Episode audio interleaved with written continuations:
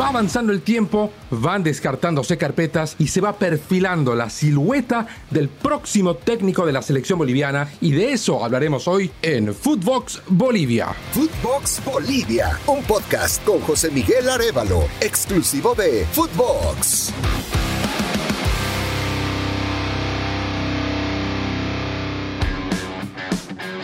Los saluda José Miguel Arevalo. El tema de hoy va a estar centrado en cómo se está perfilando la elección del sucesor de César Farías como entrenador de la selección boliviana.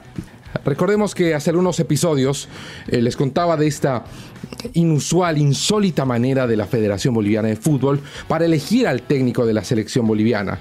Y es que con una publicación compartida en Facebook, la Federación Boliviana de Fútbol solicitaba los currículums de los profesionales interesados en hacerse cargo de la selección boliviana en la categoría varones, en la selección mayor, con un proyecto eh, a enviar sus documentos a un correo institucional. Bueno, como era previsible, se recibieron más de 200 carpetas de técnicos bolivianos y extranjeros que les interesaba este proyecto. Se dice incluso, trascendió, y no ha habido una confirmación de quienes manejan la parte informática, que el correo institucional de la federación incluso colapsó. O sea, no se pudieron recibir todas las carpetas de los potenciales interesados. Y es importante mencionar cuál es el objetivo de la Federación Boliviana de Fútbol, obviamente más allá de elegir al responsable de la selección mayor, y es que el eh, presidente de la FBF, el señor Fernando Costa, ha asegurado que se quiere tener al técnico de la selección boliviana para los amistosos internacionales del mes de septiembre. Por lo que ya eh, avanzado el mes de agosto, se busca la designación lo antes posible para que el próximo entrenador pueda trabajar de inmediato. Entre esta avalancha de solicitudes para hacerse cargo de la selección boliviana, han surgido nombres de todos los estratos del fútbol, de todos los orígenes. Por supuesto que han habido muchos técnicos bolivianos que han presentado su proyecto. Se sabe que, por ejemplo, Alberto Illanes, que actualmente eh, está sin equipo, pero es un técnico boliviano muy reconocido, presentó su proyecto. Se entiende que Mauricio Soria, ex técnico de la selección boliviana, hoy en Guavirá, y de quien el propio Alberto Illanes fuera eh, asistente de campo, también ha presentado una propuesta. En fin, muchos técnicos nacionales se han interesado, por supuesto, en tomar las riendas de la selección mayor, pero también han surgido nombres, como decía, desde todas las latitudes nombres que pasan desde el ex internacional yugoslavo y croata Robert Prosinecki, Bernd Schuster también fue mencionado por ahí. Se habló mucho de Gustavo Costa, que él en realidad no participó de esta convocatoria pública y abierta. Ya se habían entablado negociaciones con eh, Gustavo Costa, pero que fueron interrumpidas. Eh, algunos, eh, algunas fuentes mencionan que esta convocatoria no cayó bien al entorno de Gustavo Costa, por lo que decidieron eh, no insistir en esta posibilidad. Otras fuentes señalan que hubo un intermediario en Bolivia que quiso eh, representar o quiso eh, negociar la parte de Gustavo Costa y esto tampoco cayó bien en el entorno del entrenador argentino, por lo que podría ser una situación real que haya ocasionado que este acercamiento quede trunco válido mencionar que los representantes o agentes y su tarea en Bolivia no está regulada. La Federación Boliviana de Fútbol no ha, eh, ha decidido no inmiscuirse mucho en esta tarea, más allá de que es una recomendación de la FIFA a futuro, pero la tarea de negociación y representación no es una tarea regulada, al menos por hoy en el fútbol boliviano. Bueno, entonces, ¿quiénes quedan? Después de toda la cantidad de propuestas que llegaron a este correo institucional del FBF. De aproximadamente 200 carpetas, se han depurado bastantes y se van perfilando tres nombres de directores técnicos que no son bolivianos. Vamos a revisarlos a ver por proximidad. Quien eh, viene apareciendo con mucha fuerza y que se asegura ya han habido conversaciones es el eh, exfutbolista y hoy entrenador colombiano Leonel Álvarez. aquel gran volante que marcó la época de los 90, una época dorada en el fútbol colombiano, y que luego eh, pasara a ser eh, colaborador de El Bolillo Gómez en la selección colombiana, sucediéndolo como seleccionador colombiano con poco éxito. Nada más estuvo tres meses en la, selección Colombia como director técnico y dirigió tres partidos, una victoria, un empate y una derrota, uno de ellos precisamente contra Bolivia, una victoria, y nada más. Ahí terminó la carrera eh, como técnico de la selección colombiana para Leonel Álvarez. Lo demás fue un paso por el fútbol colombiano con éxito eh, mesurado, con la trascendencia que antecede más que nada su nombre. Y el único paso fuera de Colombia que volvió a dar fue en el Libertad de Paraguay, donde permaneció seis meses nada más. Y los resultados adversos también ocasionaron que termine su ciclo en el fútbol paraguayo. Esa es una figura que aparece. La otra, o las otras dos en realidad, llegan desde España. Son técnicos de otro perfil.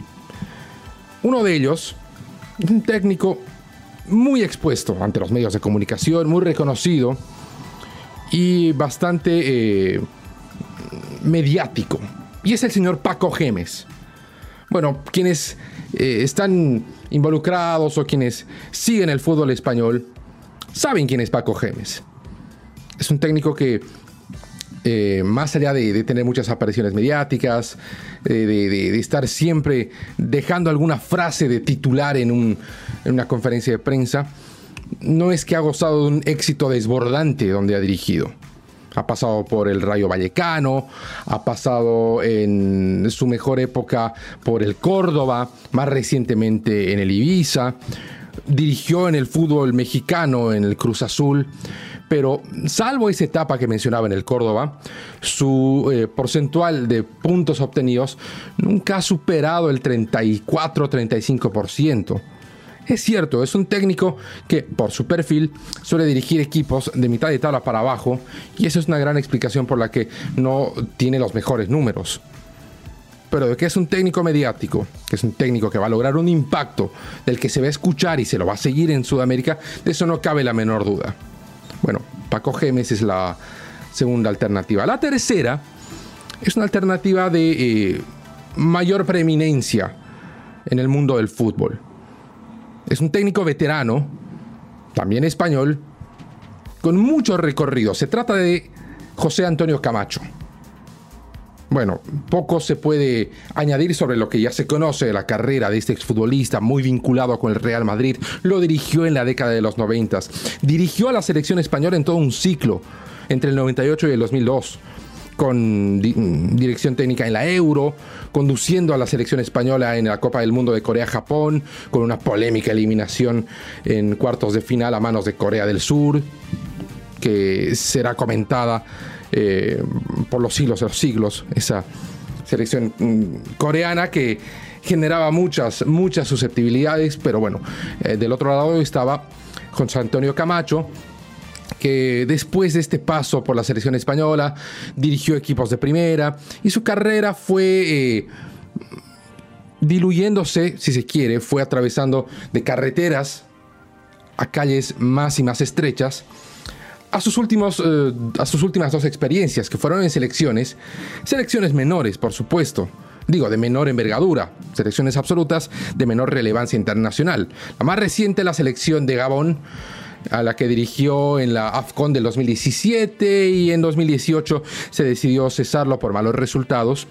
Y antes de la selección gabonesa, eh, José Antonio Camacho dirigió la selección de China que sabemos ha tenido en los últimos años una intención muy grande de potenciar el fútbol en la nación más poblada del planeta, pero no tuvo mucho éxito.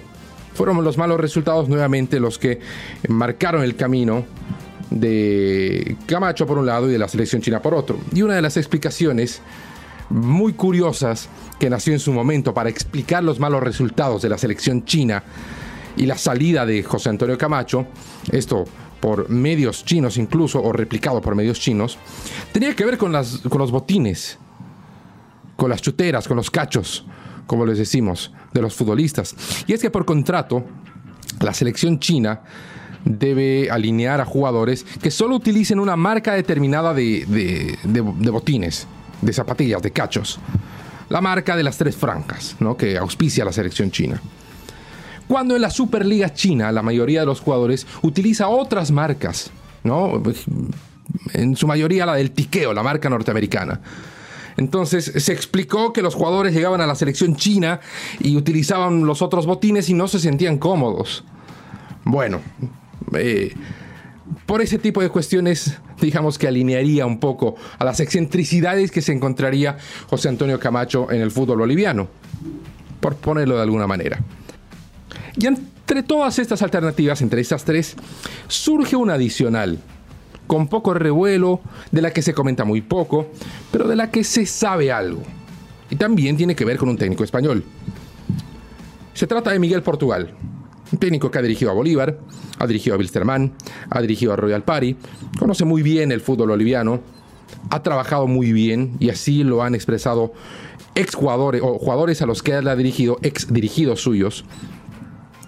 Y esta alternativa llegaría en combo con Miguel Portugal asumiendo la dirección técnica de la selección boliviana y la posibilidad de que otro español, Javier Ascargorta, sea el eh, gerente técnico de la Federación Boliviana de Fútbol. Hay una relación bastante estrecha de amistad entre los dos españoles.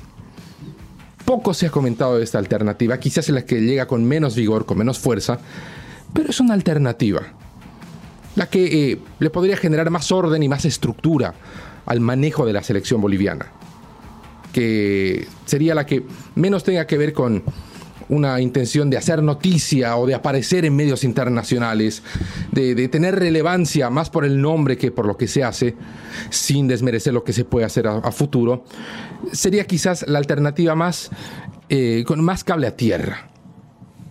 Pero no es más que eso, una posibilidad al día de hoy. Avanzando el mes de agosto, acercándose la fecha internacional y con el compromiso de que el próximo técnico de la selección boliviana dirige en septiembre, bueno, el tiempo apremia y la Federación Boliviana de Fútbol deberá tomar una decisión lo antes posible. Quien llegue a dirigir a Bolivia debe entender que lo hará ante condiciones bastante limitadas. Llegará a dirigir una selección que no tiene predios de entrenamiento, que no tiene claros los tiempos de trabajo, en la que va a tener que convocar a la mayoría de jugadores de un fútbol local que no es de alta competencia y que puede incluso encontrarse con problemas políticos internos de aquellos que siempre aparecen. Clubes que pueden ser disidentes a la gestión federativa, que utilicen a los jugadores como, eh, como arma en, este enfrentamiento y decida no cederlos con una anticipación mayor a la regulada por FIFA, inconvenientes parecidos, huelgas de jugadores, etcétera a la volatilidad de la dirigencia boliviana. A eso tendrá que exponerse quien tenga que llegar y por supuesto quien esté dispuesto a asumir la conducción de una selección nacional bajo estas condiciones deberá evaluar si eh, es que se trata de un técnico prestigioso, si va a poner ese prestigio en juego bajo condiciones muy inciertas de trabajo. Y ahí tendrá que llegar una tarea bastante eh, profesional de parte de la Federación Boliviana en la negociación pero a eso se ha reducido la búsqueda de un técnico de la selección boliviana, misma que se debe resolver en los próximos días y que tiene estos tres principales candidatos hoy para hacerse cargo de la selección boliviana. Ojo, estos son hoy. Mañana pueden aparecer otros tres u otros 197 como han sido depurados en los últimos días. Bueno, ese es todo el tiempo que tenemos por hoy en Footbox Bolivia. Se despide de ustedes José Miguel Arevalo. Conmigo será hasta siempre. Footbox Bolivia con José Miguel Arevalo, podcast exclusivo de Footbox.